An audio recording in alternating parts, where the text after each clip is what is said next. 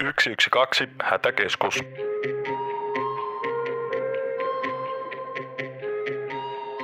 Pikkasen tuli, kun niitä muistoja kävi läpi, niin kyllä siellä jokunen kyydel vierähti poskea pitkin. Sä oot äsken hoitanut vaikka jotain väkivaltapuhelua ja seuraava onkin synnytys tai joku muu, mennään ihan tunneskaalan toiseen ääripäähän, niin sehän vaatii sitä, että hei, nyt mulla on vaan pakko ikään kuin hypätä tähän. Tervetuloa Hätäkeskuslaitoksen podcastin pariin. Mun nimi on Marko Männistö. Tässä jaksossa keskustellaan kirjasta nimeltä Avun ensimmäinen lenkki, joka valottaa Hätäkeskuslaitoksen eli Häkeen historiaa ja toimintaa. Mutta mikä ehkäpä vähän mielenkiintoisempaa, niin myös mennään hätäkeskuspäivystäjien urapolkuun ja siihen, voisiko sanoa dramaattiseen, mutta loppujen lopuksi melko vähän tunnettuun työnkuvaa. Studiossa mulla on vieraana henkilöt kirjan takaa Margareta Odsjärs Laakso ja Patrick Tiainen. Tervetuloa. Kiitos. Kiitos. Margareta ja Patrick, te olette yhdessä tehnyt tämän yli 200-sivuisen kovakantisen lukupaketin. Se on pullollaan tietoa, muistoja ja tunnelmia siltä tavallaan luurin toiselta puolelle. Mutta ennen kuin mennään kirjaan se syvemmin, niin kerrotteko kuulijoille, että keitä te olette ja mitä te teette? No minä olen Margareta Odiers Laakso ja työskentelen Turun hätäkeskuksessa ja tänään tulee seitsemän vuotta, kun olen ollut Turussa, mutta koko uraputki on nyt kestänyt 39 vuotta. Välillä ollut vuoromestarina, mutta nyt sitten nykyään hätäkeskuspäivystä. Entäs Patrick? Joo, mä oon Margaretan kollega.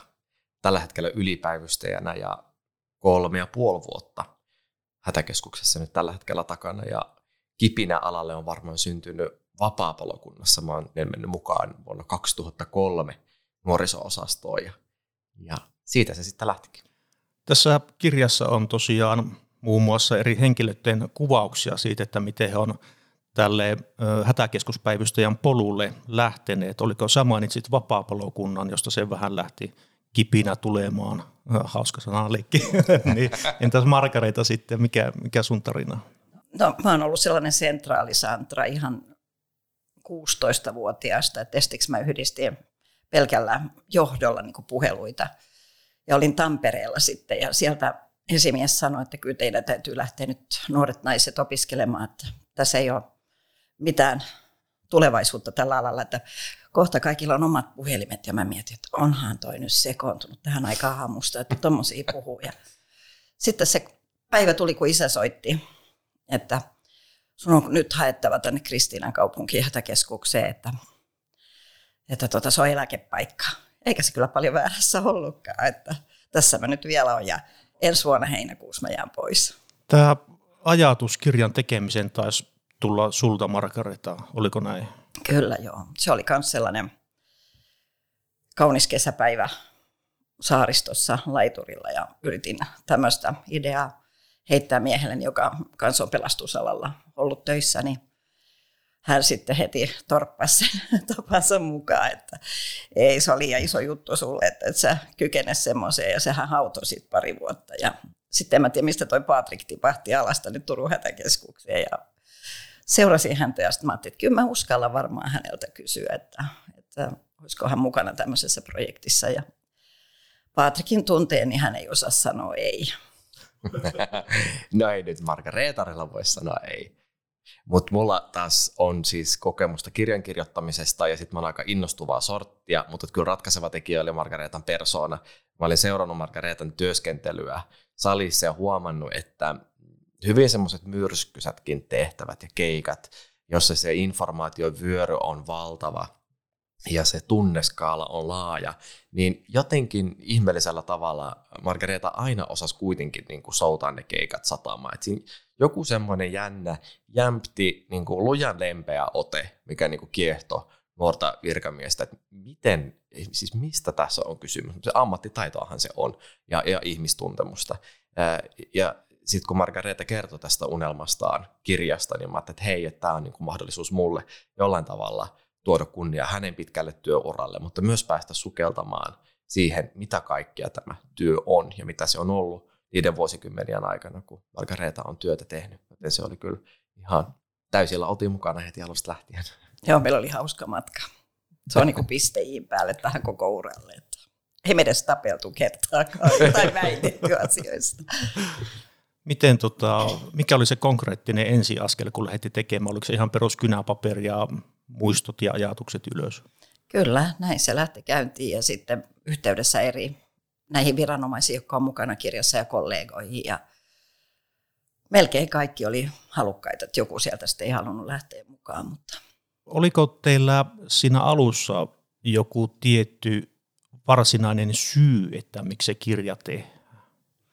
No mulla oli alun perin sellainen, että kun ollaan menty tässä kaauksessa, että aina puhutaan, että meitä on liian vähän. Että jos tämä vähän niin kuin antaisi potkua siihen nuorisolle tai joka haluaa nyt hakea vähän vanhemmakin niin tälle alalle, niin, niin saisivat vähän lukea. Ja eilen muuten, tähän tuli nyt semmoinen vastaus, tuolla oli meidän oppilas, joka oli harjoituksessa, niin se sanoi, että tämä oli tosi kiva lukea, nyt kun on ihan alussa opinnoissa, että lukea tämä kirja ja käydä vähän läpi.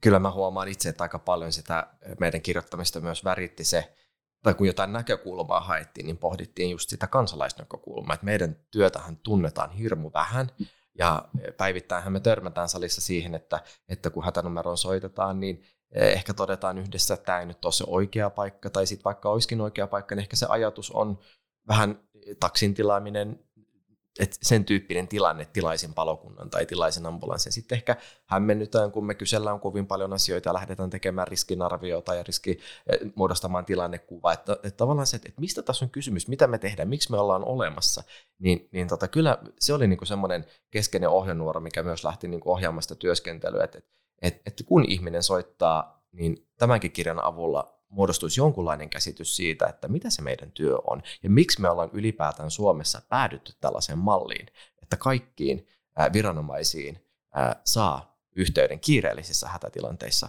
yhden numeron kautta. Niin mä ymmärsinkin tuosta tekstistä, tämä tuli mulle ihan yllätyksen, että tämä on ainutlaatuinen konsepti maailmassa, tämä yksi yhteinen numero. Joo. Siinä on yksi syy olla taas ylpeä. Ehdottomasti, koska kyllä niin kuin toteutus tapoja on monia maailmalla ja, ja meillä on Euroopassakin maita, joissa on yli 60 jopa 70 eri hätänumeroa. Ehkä voi olla joku ensimmäinen numero, mihin soitetaan ja sieltä ohjataan eteenpäin, mutta aina se tiedon ohjautuminen eteenpäin, se, se siiloutuu, se fragmentoituu ää, ja, ja viiveet kasvaa. Et kyllä kansainvälisissä tutkimuksissa ja vertailuissa, niin kyllä tämä meidän malli on ylivertainen, koska hälytysviiveet on niin lyhyitä, koska kaikki saa sen, sen kiireellisen nopean hälytyksen yhden numeron kautta.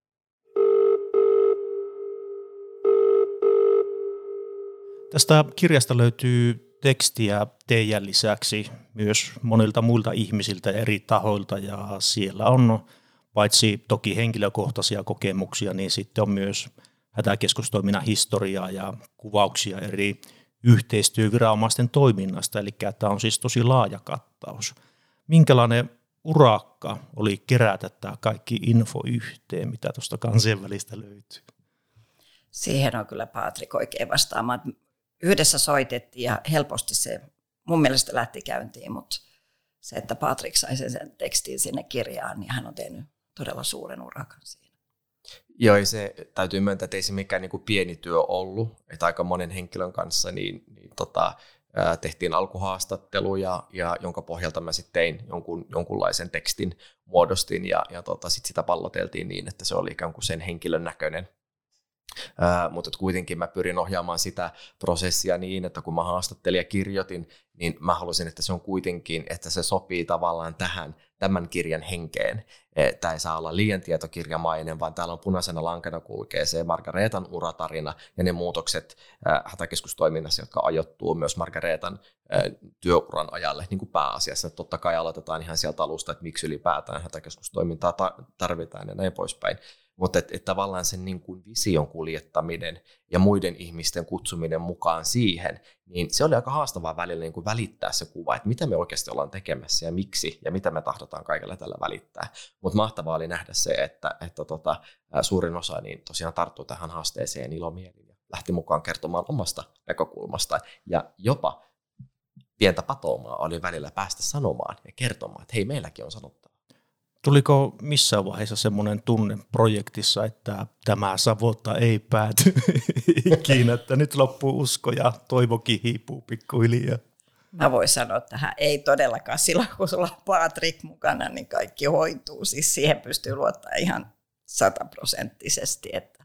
Ja meillä oli aika vähän tapaamisia. Oliko meillä neljä yhteensä, että kerran oltiin Patrikin luona, kerran oltiin Saaristossa, kerran oltiin meidän Turun, Turun huoneistossa ja kerran oltiin Aurarannassa, että aika vähällä päästiin. Sitten tietysti tietokoneen välityksellä, mikä on niin kuin hyvä apuväline, mutta, ja puhelin, mutta aika vähällä.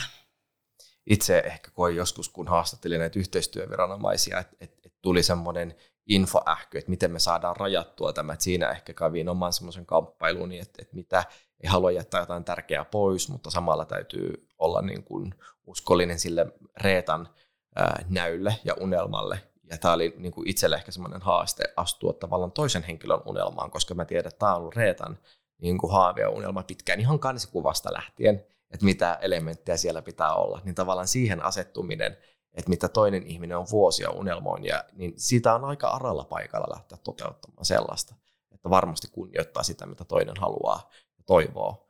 Mutta tota, ei me kyllä toivottomuuteen vaivuttu, mutta kyllä me itkettiin välillä. Pikkasen tuli, kun niitä muistoja kävi läpi, niin kyllä siellä jokunen kyydel vierähti poskea pitkin tässä vaiheessa mä haluaisin kehua niitä vanhoja valokuvia, joita löytyy tuossa kirjasta, semmoisia mukavia, lämpimiä, melkein kotoisia muistoja tuli jostakin vuosituhannen vaihteesta, milloin oli nettikin vasta tulossa ja sitten puhumattakaan nämä niin sanotut sentraalisantra-ajat, Margareeta vanhoja kuvia, ne oli tosi hyviä. Oliko niitä vaikea hankkia?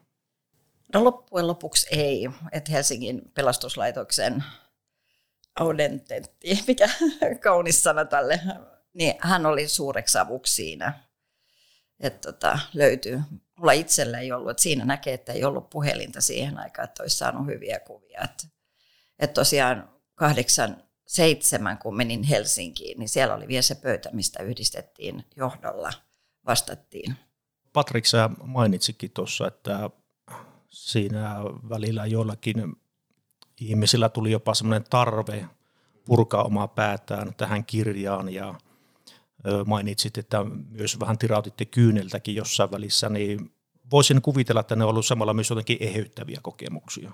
Joo, ja sen verran jatkan ennen kuin vastaan, että myös sitten tämä kirja tuntuu olleen joillekin ihmisille semmoinen eheyttävä kokemus, että ollaan saatu viestiä, että joku on, on kirjan saatua itkenyt sitä, että ensimmäistä kertaa on sanotettu sitä, mitä hän on tehnyt esimerkiksi 30 vuotta ja kaivannut ikään kuin sitä, että joku olisi antanut sille sanat. Ja se on aika iso asia. Mutta ehkä tässä niin kuin kirjoittamisprosessin aikana niin huomasi sen, että kun hätäkeskustoiminta on kehittynyt, on yhdenmukaistettu toimintamalleja, niin välillähän se on tarkoittanut sitä, että jonkun rakas lapsi on muuttanut muotoa. Se on kasvanut, se on muuttunut, jotain on ehkä jäänyt pois. Ja se ei aina ole ollut helppoa. Ja jotenkin sen ikään kuin prosessoiminen tämmöisessä virkamiesyhteisössä ja, ja, ja viranomaismaailmassa, niin se ei aina ole niin kuin ihan helppo asia kuljettaa mukana. Et vaikka nämä on toimintamalleja, niin ne on jonkun kehittämiä, jonkun keksimiä, ne on tullut jollekin rakkaaksi. Sitten kun ne muuttaakin muotoa tai jopa jää kokonaan pois, tapahtuu esimerkiksi keskusten yhdistämisiä, niin ei ne ole mitään helppoja asioita. Siellä on kuitenkin ihmisiä, kaikki ne tunteineen ja muistoineen, ja niiden ikään kuin tunteiden ja muistojen kohtaaminen, niin se oli ihan oma lukunsa koko tämän kirjan kirjoittamisen aikana.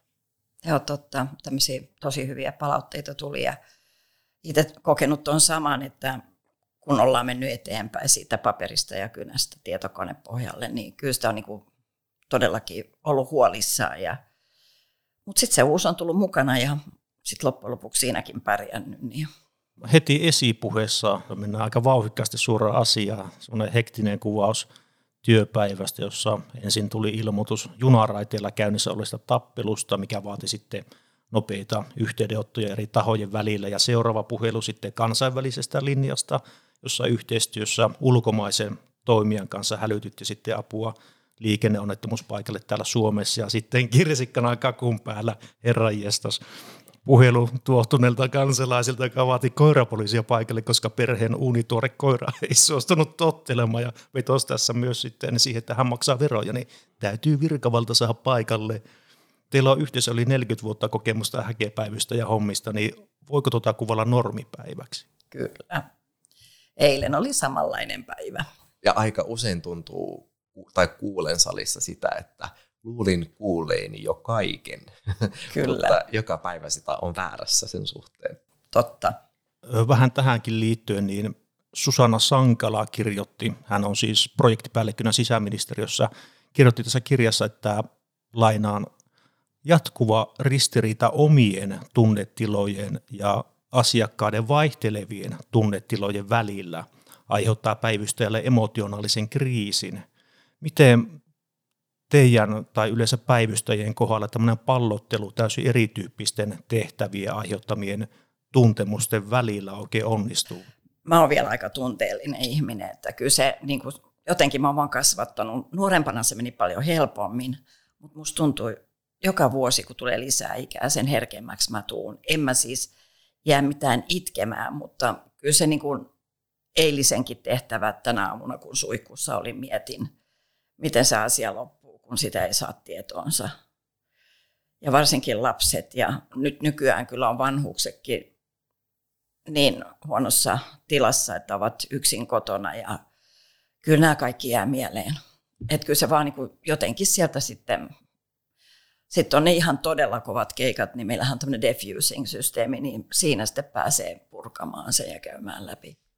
Ja tämä on se syy, miksi varmaan Margareta kiinnitti mun huomioon, koska hän ei ole kyynistynyt. Jos ihminen kykenee olemaan tällaisella alalla 40 vuotta kyynistymättä, niin, niin jotain erityistä hän on silloin oivaltanut itsestään, ihmisyydestä ja ihmiselämästä, ja sen takia mä kiinnostuin varmasti siis sehän on fakta, että jos me ajatellaan päivystäjää, joka istuu ja hän saa tehtävänsä valmiiksi, tekee lopulliset kirjaukset ja sulkee tehtävälapun, niin sen jälkeen on kolmen sekunnin aika ennen kuin seuraava puhelu hänelle ohjautuu, mikäli jonossa on puheluita.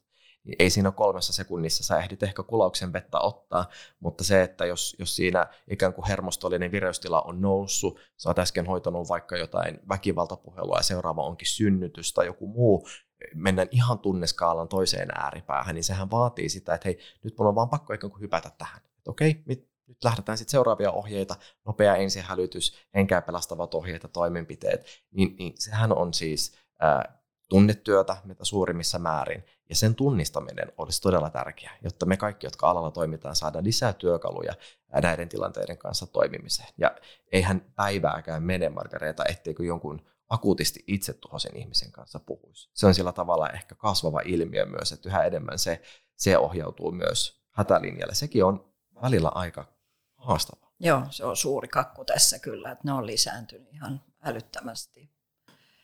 Sä Patrik mainitset tuossa jonkun, oliko se liikenneonnettomuus, sulla oli siinä puhelu käynnissä, sitten huomaat jossain vaiheessa puheella, että sulla on persaus noussut penkistä hikivalu ja äänekin ehkä vähän noussut siinä välillä, niin kumminkin selkeästi aina välillä sitten eläytyy tavallaan siihen tilanteeseen. Eli siitä ei varmaan pysty ikinä kytkeen pois ihan täysin tuommoista. Ei, kyllä mä eilenkin näytin sormea, kun mä yritin, että nyt käyttäydyt siellä. Et kyllä sitä, kun en näkisi nämä kaikki, niin, niin tota, käsielementit ja tietysti silmien. Että...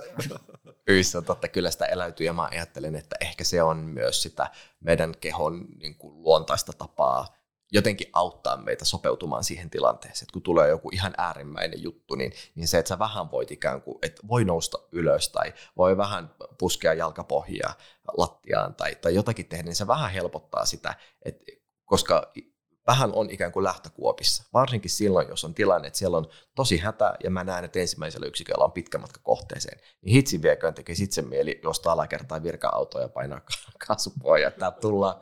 Mutta se, että se ei meidän tehtäviin kuulu, niin silloin se, että, mitä mä silloin voi tehdä, jotta mä pysyn kontaktissa siihen ilmoittajaan, mutta kuitenkin tarkkarajaisesti hoidan sen mun oman tehtäväni, niin, niin kyllä siinä saattaa nousta ylös tai saattaa tuoli tosiaan karata takapuolelta.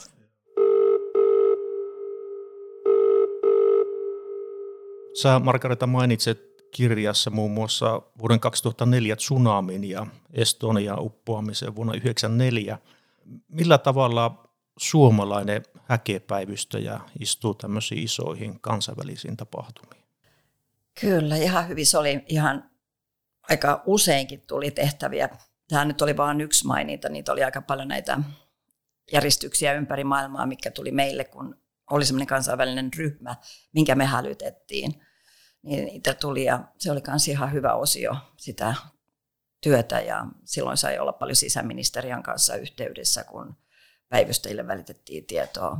Se oli hieno kokemus ja, ja nyt näitä tehtäviä sitten johtokeskus hoitaa. Et, et ollut ihan mukava olla siinäkin auttamassa, että on Suomesta lähtenyt apujoukkoja ympäri maailmaa auttamaan ihmisiä. Tämä tuli mullekin ihan uutena tietona, tämmöinen kansainvälinen aspekti tässä hätäkeskuslaitoksen toiminnassa. Että mä aina jotenkin kuvittelin, että se menee automaattisesti jotenkin ö, ministeritasolla, jolla jotenkin ihmeellisesti purjehtii infoja niin poispäin tuolla, mutta tämä oli, tämä oli tosi jännittävä juttu. Mm, ja oli hienoa kuulla. Siellä mun kertoo paljon siitä Margaretan ö, niin kuin tietenkin urasta, mutta myös hänestä, että ei hän kulje tuolla liputtain salissa, että onpas hoitanut semmoisen ja tämmöisen, vaan ne oli mullekin ihan uusia asioita, kun sitten jossain vaiheessa häntä haastatteli ja, ja tota, pohdittiin, että mitkä on semmoisia tärkeitä hetkiä, niin, niin ei hän ensimmäisenä näistä kertonut, vaan ensimmäisenä oli jotkut semmoiset äh, kohtaamiset jonkun yksi, yksi, yksinäisen ihmisen kanssa tai joku onnistunut elvytyspuhelu, mutta sitten yhtäkkiä, kun pintaa syvemmälle kaivettiin, niin hetkinen, niin tähän löytyy tällaista kansainvälistä yhteistyötä. Ja, ja onhan Margareta edustanut Turkissa hyvänen aika Ruotsissa onnettomuuspaikallakin. Kyllä. Oh, okay. Kemiran tehtailla ollaan oltu. Minkälainen homma se oli? Se oli sellainen, Kemiran tehtailla tapahtui tämmöinen räjähdys. Ja tota, mun mies oli siihen aikaan mukana vaarallisten aineiden halu, halusi niin kehittää sitä täällä Suomessa ja, ja sitten tota, hänen esimiehensä oli sanonut, että nyt pitäisi jonkun lähteä sinne Kemiralle. Siihen aikaan ymmärsin, että pelastuksesta lähti ympäri maailmaa katsoa tämmöisiä erityisjuttuja, että saadaan oppia tänne päin. Ja sieltähän tulikin hyvä oppi. Me saatiin tämmöinen vaarallisten aineiden auto Etelä-Suomeen Keski-Uudenmaan pelastuslaitoksen, missä on mukana sitten tämä koko Etelä-Suomen. Niin tota, siinä oltiin mukana ja mä olin tavallaan pelkästään tulkkina heille, kun oli kaksi suomalaista jäyhää miestä mukana. Ja eikä, eikä he olisi siellä kyllä pärjännyt. Oli niin skoonelaisittain puhuttiin ruotsia, että, että siellä piti olla joku, joka puhuu nimenomaan sitä ruotsia, eikä sitten joku, joka kääntää englanniksi. Ja he otti meidät vastaan, yöllä tultiin ja päästiin sinne onnettomuusalueelle. Sitten heti tarkistelemaan, miten se koko projekti oli heillä mennyt. Ja siihen aikaan meillä ei ollut kertaakaan perustettu johtokeskusta, niin siellä oli sitten isot, siellä oli kaikki viranomaiset niin vaan, miten se oli, kun siitä uutisoitiin sitten, että Suomesta lähti? Joo, se lähtö oli sellainen, mulla oli sellainen rakas vanha tekoturkki, mitä mä aina pidin mukana, ja se sattumalta lähti mukaan Ruotsiin, ja tuota mun mies sanoi, pitikö ottaa toi turkki mukaan, ja sitten kun tultiin Suomeen, niin hän oli MTV-uutisten siellä aamu-lähetyksessä kertomassa, niin oli ottanut just sen kuvan, että sä nyt kun katsot sitä Turkkia, niin eikö se voisi jo mennä roskiksi. Edustustehtävä. Edustustehtävä viimeisen päälle. Ja se oli vielä semmoinen sumunen. Se oli tosi lämmin. Se oli ihan tuhnua tuli, ettei se oikein turkkikeli ollut.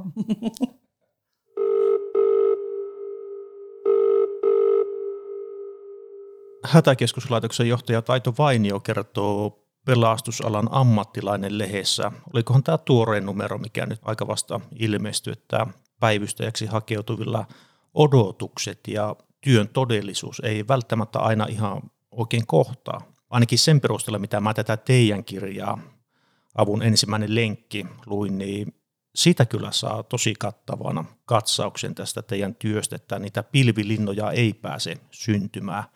Oliko tässä joku semmoinen aiottu funktio kirjalle, semmoinen pilvilinnojen romauttaminen etukäteen? Kyllä me haluttiin niin kuin mahdollisimman realistinen kuva välittää, että mitä tämä työ oikeasti on. Ja se, että tämä on raskasta, tämä on tunnetyötä, mutta sitten samaan aikaan niin ehkä paljastuu se niin työn merkityksellisyys, että jos kykenee löytämään sen työn merkityksellisyyden niistä yksittäisistä hätäpuheluista ja siitä, että se yksikin ihmiskohtaaminen, miten tärkeää se voi olla. Se voi olla ihmisellä ainutkertainen kokemus soittaa meille. On se sitten oikea numero tai väärä numero hänen kohdalla. Niin, niin jos sen kykenee löytämään, niin ehkä silloin pystyy myös jaksamaan. Ja kun kohtaa sen, kaikki varmaan tulee alalle tietynlaisin odotuksin ja joutuu sitten huomaamaan, että, joku, jokin on ehkä toisin. Mutta, ja se varmaan se on ihan alasta riippumatta on näin, että se kuuluu siihen ikään kuin kasvuun. Mutta että jos silloin kykenee löytämään rinnalle sen merkityksellisyyden kokemuksen sen siitä omasta työstä, niin silloin varmasti jaksaa. Kyllä, onhan tämä kehittynyt. Mitä mä kuuntelen näitä uusia oppilaita, jotka tulee, mun mielestä on jo valmiita, niin kuin, kun mä itteeni vertaan siihen, kun mä aloitin.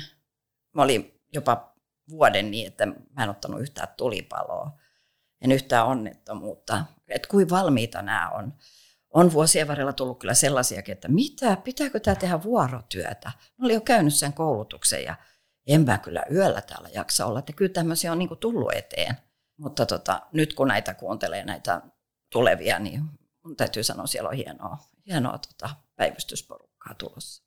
Teistä molemmista paistaa semmoinen tietynlainen rauhallisuus ja huumorintaju ja jonkunlainen analyyttinen päättäväisyys. En mä tiedä, onko tuo edes mikä oikein ilmaisu tässä sana, mutta siis ne nyt tuli mieleen.